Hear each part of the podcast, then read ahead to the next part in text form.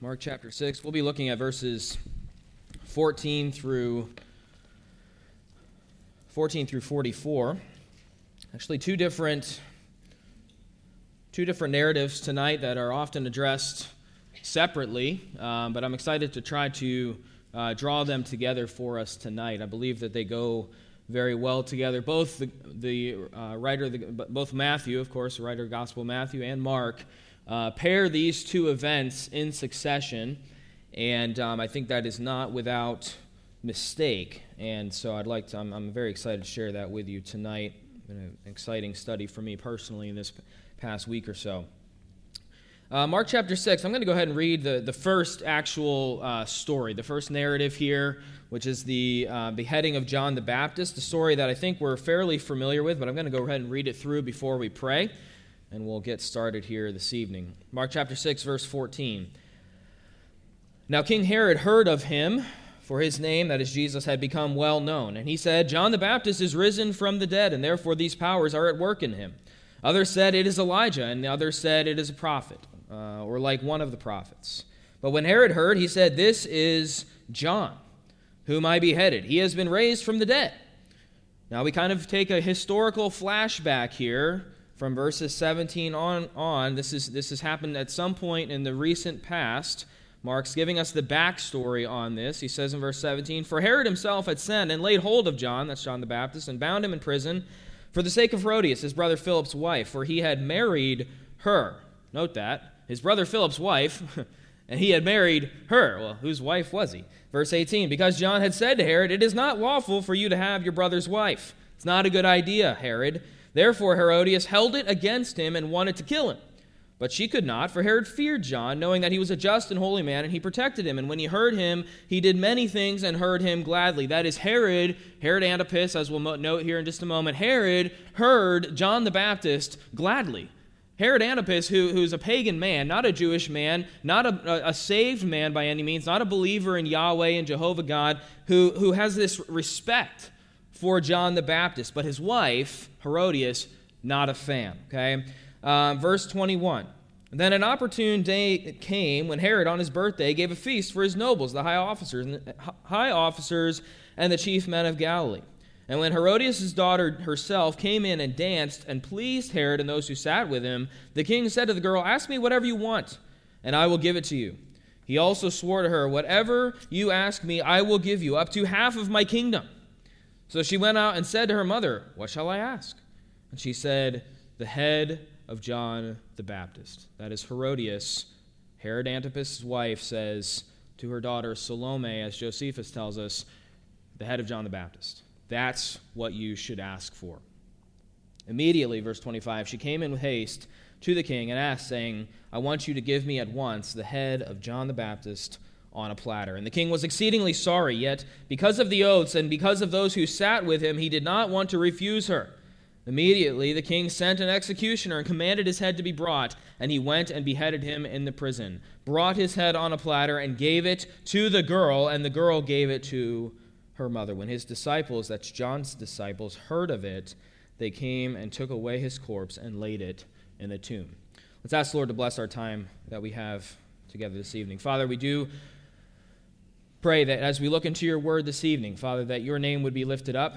I pray that I would say nothing that your word doesn't say, and I would say nothing that you do not have for me to say this evening. I pray that you give us understanding as we look at this, uh, this text, this story, a familiar narrative in your word. Father, we thank you for the, the directives that we can take from this. And I pray that this would be uh, directly applicable to lives tonight, that we would be challenged as we look at specifically the life of Christ and, and his response uh, to difficulties. Pray these things in Jesus' name. Amen. In, in Game 5 of the 1997 NBA Finals, the series between the Utah Jazz, who was led by, the, the team was led by Karl Malone and John Stockton. I'm sure many of you are familiar with this. And the Chicago Bulls series is tied 2 and 2. It's game 5. And sick and suffering from flu like symptoms that at times he staggered a dehydrated and exhausted Michael Jordan willed himself to 38 points against the Utah Jazz in this pivotal Game 5, adding to his legend as a clutch performer and a relentless competitor. Lacking energy, the Bulls' future Hall of Famer looked lost in the first quarter.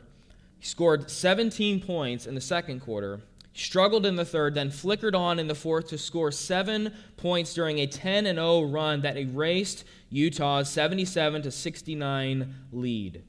His three pointer in the final half minute gave Chicago a lead that it did not lose, setting up the famous video clip of teammate Scottie Pippen helping his ragdoll pal off the floor. I'm sure if you grew up during this time or if you followed basketball at all at any point in your life, you have probably heard this story before. It's a legendary story, the flu game, 1995, uh, Chicago, Utah Jazz, 1997, game five, excuse me.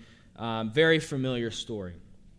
And perhaps you, like me, occasionally think of this story when you're called on to do hard things during difficult times. Now, at the risk of holding up Michael Jordan as some kind of moral uh, example, I certainly am not, and I want to make that very, very clear. I am by no means doing that. I'm not even saying that he's a decent human being, but you cannot help but admire the resolve of a man who is so sick that he can barely stand up, yet goes on to score that many points and lead his team to victory in spite of being so painfully ill. Now, Michael Jordan was laboring through adversity and sickness for what? For a championship, for a ring, an earthly, temporal reward, something that is, frankly, when you take an eternal perspective, worthless. Ultimately, right? Can we agree to that? Is that I mean, is there really any value in that ring that he was laboring so desperately for? Eternally, no. On the other hand, we are laboring for a heavenly reward. And I'll remind you of what the Apostle Peter said in his first epistle, chapter 1, verse 3 Blessed be the God and Father of our Lord Jesus Christ, who, according to his abundant mercy, has begotten us again to a living hope through the resurrection of Jesus Christ from the dead, to an inheritance, what? Incorruptible that fadeth not, an, an undefiled that does not fade away, that is reserved in heaven for you. That is the labor that we are doing. That is what we are laboring for, not for a temporal earthly crown. We are laboring for an eternal reward, but what does it take to distract us from our labor? How often are we prone to sit out? Or cease serving because of some kind of difficulty that arises in our lives. Have you ever caught yourself thinking something along these lines? Well, I know that the Lord really wants me to do this. I know that He's called me to do this. And I'm going to do that just as soon as things clear up. Just as soon as everything kind of levels out. Just as soon as things are a little bit easier and I get my act together, I'll, I'll, do what God has called me to do. I know I've thought things like that. But if we wait until we have our act together to serve or until our life is problem free, wow, problem free, we will never serve Christ. We will always have problems. We will never be completely having our act together. It's not going to happen. If we wait until, until that happens, then it's never going to happen. We will never serve Christ. But I want, what I want us to see from this text tonight is that based on the example of Christ that we have in this passage, that we are called to serve Jesus Christ, whether it is convenient or not. And I know we haven't quite gotten to that point, but that is where we are going this evening. We've already read verses 14 through 28, and, and you may have picked up on a very important question that shows up in this passage Who is Jesus? Who's asking that question? Well, everybody's asking that question, really in this passage. Herod specifically is asking that question. And there's three, uh, three theories on the identity of Jesus Christ at, the, at, at this stage of his ministry. This comes up a, a couple times. A couple people, Herod included, think that he is a resurrected John the Baptist. And that is what, what, what prompts this story about the beheading of John the Baptist here in this text. So Herod, he thinks Well, this guy, I mean, he's, he's a beheaded, uh, uh, he's a resurrected John the Baptist. Some people think it's Elijah. They, they base this on Malachi chapter 4, verse 5. Behold, I will send you Elijah the prophet before the coming of the great and dreadful day of the Lord. So some of them they're they're expecting that. So some people think it's Elijah, some people think it's the resurrected John the Baptist, and some people just say it's it's one of the prophets. And we, we saw that list. And again, this same list actually is is repeated later by the disciples in Mark chapter eight. The Jesus asks the disciples and says to them, "Whom do men say that I am?" And Jesus and, and, and the disciples respond to Jesus and say the, and they give him this same list. Well, some people say that you're John the Baptist coming back from the dead. Some people say that you're Elijah because of what Malachi said in Malachi chapter 4. Some people say that you're just one of the prophets. This question is a very important question. Who is Jesus Christ? Herod's opinion, again, is that he is a risen John the Baptist, which, again, is why we have this historical flashback in the text. you've seen this in movies. Sometimes you, you start a movie and, and you, you, you're in the present, uh, so called, and, and you um, take a, this flashback to, to the past and to see what has led up to this point. Sometimes you completely forget that that's what's going on, you get to the end of the movie and they come back to the present, right? Have you ever watched a movie like that? That's kind of what's going on here, okay? He's taking a step back in time slightly to, to give the, an account of something that has recently happened so that we can gain the context of what's going back. In fact, he reaches back to Mark chapter 1, all the way back in Mark chapter 1, verse 14. Mark had told us, hey, now after John was put in prison, Jesus came to Galilee preaching the gospel of the kingdom of God. Okay, and that's all he says. Mark is hearkening back to something that he mentioned. Hey, he's kind of saying basically, by the way, I, I know I mentioned earlier that John was put in prison. And I never finished that story. I never quite got back around to that. And that is what he's doing here in this text. So King Herod believes that Jesus is John the Baptist raised from the dead. So, who is Jesus? We have these three theories. Then we have the account of the, of the death of John the Baptist. We have that starting here again in verse uh, 17. We have this story. Um, I want to talk about this guy, Herod. Okay, now um, we, we get a little bit more detail here as, as to exactly why John was in, was in prison. As I mentioned, this is Herod Antipas. There's a number of Herods that, that show up uh, in the scriptures. But Herod Antipas, he was Herod the Great's son. I'll talk about that a little more in a moment. But he had married his brother Herod Philip's wife. So his brother Herod Philip's wife, who now he is married to, her name is Herodias. And John the Baptist had no problem speaking up about this, about telling Herod Antipas, hey, that's not okay. That is, again, Herod is not a Jew. But, but John the Baptist has no problem telling Herod Antipas, look, man, that's not, that is against the moral law of God. That is a, that is a big no no. And, and, and perhaps even showed him in Leviticus, which we won't go to tonight for sake of time, but in Leviticus, I believe, chapter 19, where, hey, th- this is forbidden. This is not an okay thing that you're doing. It's against the moral will of Almighty God. And John didn't hesitate to let him know. Thus, Herodias is not a fan. She obviously had held a grudge, it says in verse 19, held it against him and wanted to kill him. She held a grudge against John. But Herod, again, had an interesting relationship with John the Baptist in that he, he obviously had some level of respect here for John the Baptist. Now, King Herod, again, Herod Antipas, he is technically, he's referred to in this passage as a king. He's really not a king, he's a tetrarch, okay? um, which is they, they, Herod the Great, who is the same Herod the Great that shows up in Matthew chapter 2, the same guy who, uh, who killed all the babies two and under in, in the, in the uh, narrative account of the birth of Jesus Christ.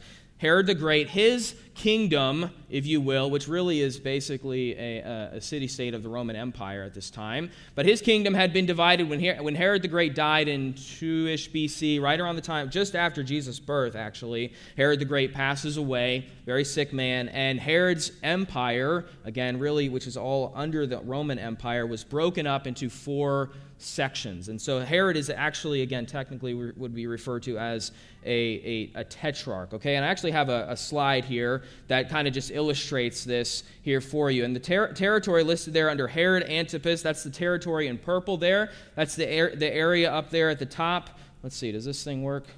We got a little laser pointer thing here. Okay, there we go. So the area, this purple, or it looks brown on here, this area up here, of course, is Galilee. This area of, uh, down here is Perea, and this is the territory that Herod Antipas would have had. Again, you can see the other four sections that are labeled here. We won't get into all that, but that's that's the area that Herod was responsible for. This area of Galilee, which again, up to this point, Jesus' primary ministry has been right in this area right here. Okay, right in the region of Capernaum.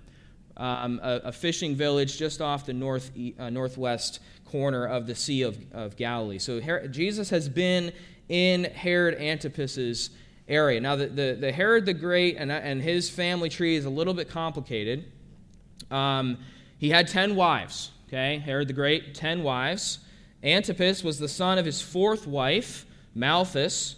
Herodias was the daughter of Aristobulus, who is Antipas's half brother, who was murdered by his father Herod. Herodias was thus a granddaughter of Herod the Great through his second wife, Miriam the first, and hence a niece of Herod Antipas. Okay? You got all that straight? Okay, here's a, here's a, a family tree that's going to make it make maybe just a tiny little bit more sense, okay? It's a big mess, okay? Um, let me just show you here. I, I, just I can't even imagine what family reunions were like, okay? Um, so this is, again, Herod the Great. Uh, he, he reigned from 37 BC to his death in, uh, again, 2 or 4 BC, right around the time of the birth of Christ. Um, he's got all these wives. This isn't even all of them, okay? He had 10 wives total. But from his wife Miriam the, the second, he had uh, Herod Philip, okay? Herod Antipas was from his wife Malthace over here. Um, Herod Antipas is the Herod that's showing up here in Mark chapter 6. He marries this guy, or this girl, excuse me, Herodias, who was married to Herod Philip I, this guy here, but now Herod Antipas, by the time we find him, is married to her uh, after Herod Philip I. Does that all make sense? Okay? That doesn't seem like a very good idea to me.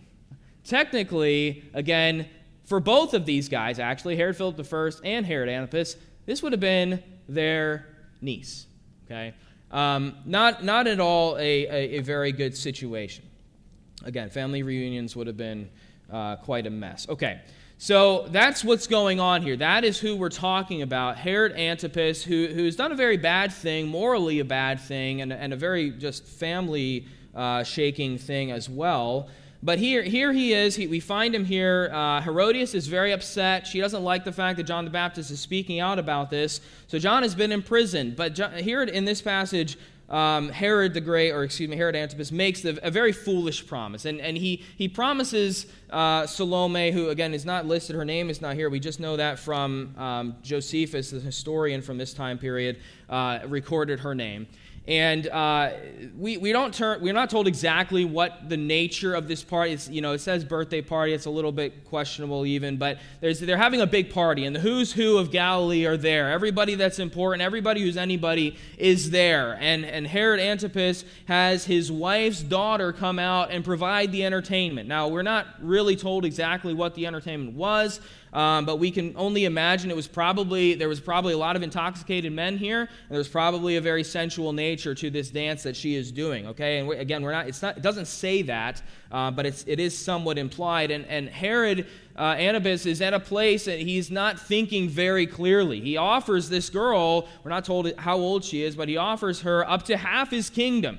He likes what she's doing so much that he, he says hey whatever you want it's yours and she goes to her mom. Again, we don't know how old this girl is, but she goes to her mom and says, What should I ask for? I don't, I don't even know. And she says, I know. And she seizes the opportunity and even says there, an opportune day, in verse 21, an opportune day came, and that opportunity was for Herodias. Okay. He makes a foolish promise. John is beheaded. We know how the story goes. Herod feared and respected John but he feared losing he feared losing the respect of the people around him more. And so thus John is beheaded. He was more Herod was more concerned about looking foolish in front of the people than he was concerned about John's life. And and again, as Mark is telling the story, the life of John the Baptist really to be completely honest isn't really all that much in view here. Again, in chapter 1, he mentions kind of offhandedly at the same time as John is going in, into prison, Jesus is beginning his ministry. And here, again, we, we're given a little bit of a backstory here, but not a whole lot of detail. Okay, he's gone. And that's it. And it doesn't even really seem to be the point of the story. But a question has been posed Who is Jesus. I put a verse, a couple verses actually, in the middle of your handout, and I think in order to fully understand the relationship of these two narratives today, I think it's important that we look at Matthew's gospel, and I included the transition that he gives in his gospel between these two narratives. Okay, on the first, the first narrative being the death of John the Baptist, the second being the feeding of the five thousand. Again, two narratives that we don't often, uh, we, we very, very seldom consider them at the same time, but I do believe that they're connected. But look at verse 12 of Matthew chapter 14, which again is on your handout. He makes an important note of transition here. Then his, that is, again, this is after the death of John the Baptist. Matthew tells the same exact story that we just heard in the Gospel of Mark, a little bit shorter. Then his, that is, John's disciples, came and took away the body and buried it, and went and told Jesus. When Jesus heard it, he departed from there by boat to a deserted place by himself. Now, why might this be important? This is an important link between these two accounts. I want to be very clear here. When, when Matthew says, when Jesus heard it, I want, to, I want to be clear that the it is very possibly that he heard about the death of John the Baptist. Okay? Uh, that he, his is the only gospel that records that detail. Matthew is the only gospel writer that specifically says that when Jesus heard it, he departed and went to a desolate place by himself. In the other narrative accounts, we have these two events connected, but it's not clearly stated that it was around at that same time. So I believe it's very, very possible that when Jesus heard about the death of John the Baptist, he said, I need to get away for a little while. I need to rest. I need to take some time and grieve. Remember, what is the relationship of Jesus and John the Baptist? They're cousins, or they're related in some way. Or we, we translated cousins, but I mean, it's, they're relatives of some kind. Mary and Elizabeth, they're, they're, it says that they're cousins, they're relatives of some kind. Jesus and John the Baptist would have been second cousins. They, they're related of, in, in some way, they're family.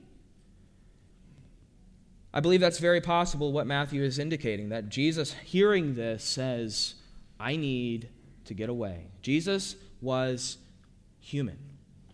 We cannot forget that. We so often uh, gloss over these human elements of the life of Christ the grief that he faced, the pain that he faced. Well, he was God. Yes, but he was also man.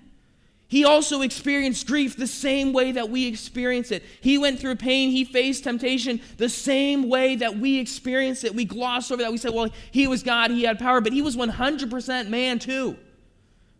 He needed to take some time and rest.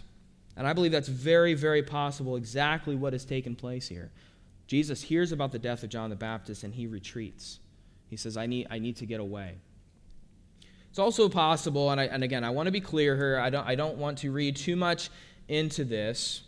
Um, that, that, again, seems to be the most obvious interpretation. It is important to note that the it grammatically could also be referring back to the beginning of Matthew chapter 14. Again, that text that's listed in the middle of your handout, where uh, in the beginning of Matthew chapter 14, similar to our account in Mark, Matthew mentions the fact that Herod is thinking that John is that Jesus is John the Baptist raised from the dead, which would certainly have posed an immediate threat to Jesus. Okay? Because obviously Here's a guy that who's thinking that a guy he put to death has been raised from the dead. What is his problem? what, what very likely is going to be his next step? He might say, Hey, I got to go do that again. Okay, he, he, he's raised from the dead. Jesus perhaps is hearing the it that is taking place here. Is very is also possibly that Jesus is hearing that Herod thinks John the Baptist is raised from dead and that he is John the Baptist. Okay, that is also a possibility here. Uh, again, grammatically, that's a, that's a possibility. But either way, these events transpired sometime after the death of John the Baptist and at a point of struggle, at a point of adversity, at a point of hardship in Jesus' ministry when he felt it was best to retreat into the wilderness with his disciples and get some rest. Hence the, the, the title of our message this evening Serving Through Struggle. Because what we're about to see is what Jesus comes face to face with when he is retreating into the wilderness, trying to get away, trying to take some time away to rest. And what he comes across is thousands and thousands of people. We've asked the question in the first section of our narrative who is Jesus? And of course, that question could be answered in a number of different ways, but I believe that Mark answers that question very clearly with this next narrative that Jesus is compassionate shepherd. Look at verse 30 with me back in Mark chapter 6. The, then the apostles gathered to Jesus and told him all things, both what they had done and what they had taught. Pause. Back in, in uh, still in Mark chapter 6, but verses 7 through 13, you'll notice that Jesus had sent out the 12 two by two. And at this point, they have now come back to Jesus, and he, is, he, is, he has received them back to himself. In verse 30, they're gathering to Jesus. They're telling him, it says, both what they had done and what they had taught. And Jesus said to them, Come aside by yourselves to a deserted place and rest a while. For there were many coming and going, and they did not even have time to eat. They are so busy with all the people around that they don't even have time to eat. So they departed to a, des- des- a deserted place in the boat by themselves. But the multitude saw them and many knew him and ran there on foot from all the cities. They arrived before them and came together to him. We know from Luke's account that this is in the region of Beth, uh, Bethsaida, which is on the uh, northeast corner of the Sea of Galilee. And there's some deserted area in that, in, in that general vicinity. Um, and it's very possible that at, when Jesus leaves, the people are on the shore and they're watching him. He goes from one small corner of the, of the Sea of Galilee to another, not a very long distance, and they can see him from the shore. And they're watching. Remember, the Sea of Galilee is something like 14 miles wide. They can see him from uh, walk, they, where they're walking. They can see him from the shore, and they follow him to where he is going. Jesus is trying to get away, and when he arrives there, they beat him there. Okay, they don't have an engine or a, a motor behind the boat. They're dependent on, on the winds, and they may not have had a good headwind, and so it took them a while to get there. By the time they get there, the people are there. They beat him there. Now, what's our response to this? Okay, if you're, if you're Jesus and you're the disciples, uh, again, re- regardless of if this is immediately following John the Baptist's death or not, there's a lot that's been going on here. These guys have been busy. It says they couldn't even eat. They were so busy with people coming and going. There's also all this stuff going on. They didn't even have time to eat. They try to get away, and they pull up to the shore, and, and what's waiting for them? But, but 5,000 men, it says here and, and plus women and children. Some have estimated somewhere in the ballpark of perhaps even 15 to 20,000 people. What's our response to that? When you're trying to get away, you're trying to take some time, trying to rest. We say things like, I, ju- I just need a minute. I just need, I, ju- I just need a, to, to relax. I just need a moment to rest. Jesus did too they arrived before them and came together too. In verse 34, and Jesus, when he came out, saw a great multitude and was what? He was moved with compassion because they were like sheep, not having a shepherd. So he began teaching them many things. This needed rest was disrupted, but Jesus responds with compassion. He says it looks like they are sheep without a shepherd. When the day was now far spent, verse 35, Jesus has this discussion with his disciples. We have the feeding of the 5,000 here. We're very familiar with this account. His disciples come to him. They say, This is, desert, is a deserted place. There is nothing nearby here, Jesus. We, we do not have enough food for these people. Already the hour is late. The disciples say, and, and, and rightly so, to be fair, send them away. We, we, we can't possibly provide for these people, that they may go into the surrounding country and villages and buy themselves bread, for they have nothing to eat. But he, Jesus, answered and said to them, You give them something to eat. okay? Jesus says, I, I, know, but what? Just find something to eat. Find something to give them. He's a little more direct in, in Matthew's account. But Jesus said to them, They don't need to go away. The disciples come to Jesus and say, Send them away. And Jesus says, They don't need to go away. Give them something to eat.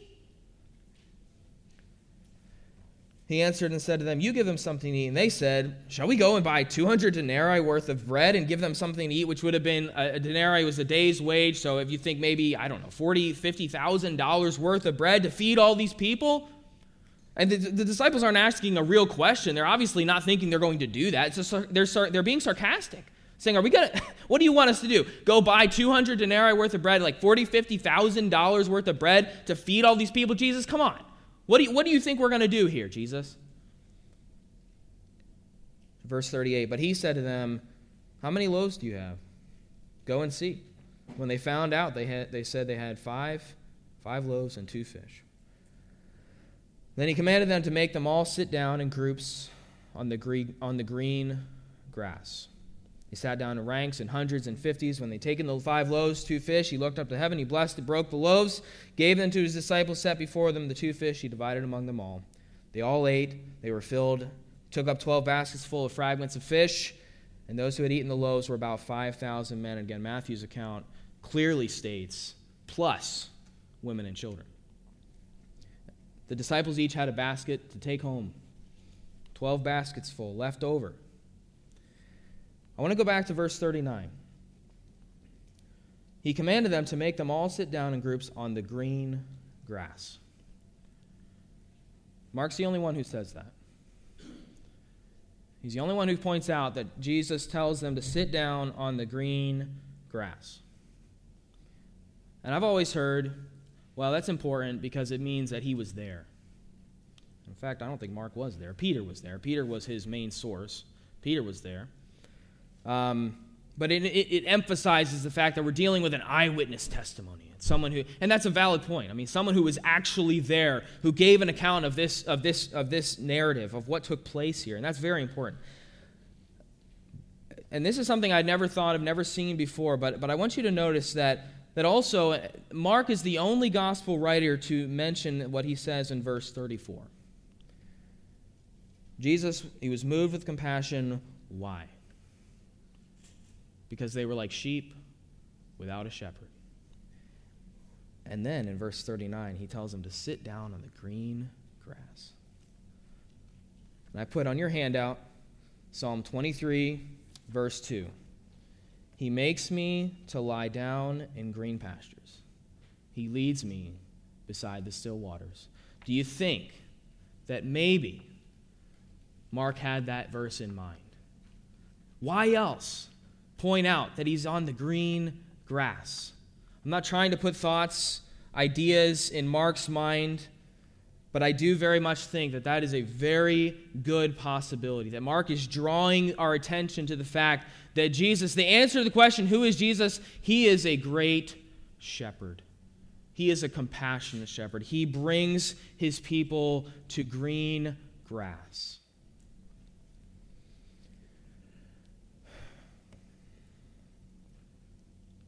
And here Jesus performs the only miracle other than the resurrection that's recorded for us in all four gospels. But we, I, I think we often forget that Jesus did this miracle when he was supposed to be resting. He was supposed to be on vacation, taking a break. This wasn't a good time. Let me ask you when is it a good time to serve the Lord? Is it when it's convenient? When it's easy? When you've had a good night's sleep the night before? For Jesus, it was always a good time to serve, even when he was, like he was here, physically, emotionally drained. Jesus looked at the people, he saw them with compassion, he saw the need, and he taught them for the whole day. So, so long that they had to get food. I wonder if perhaps tonight, as we draw this to a close here, I wonder if, if you've been waiting. Perhaps a season in your life or something that perhaps the Lord has impressed on your heart that you need to do. And you've been saying, Lord, I, I know, I know I need to do that, and I'll do it when it's time. I'll do it when I'm ready. Something that you know that, that you can and should be doing.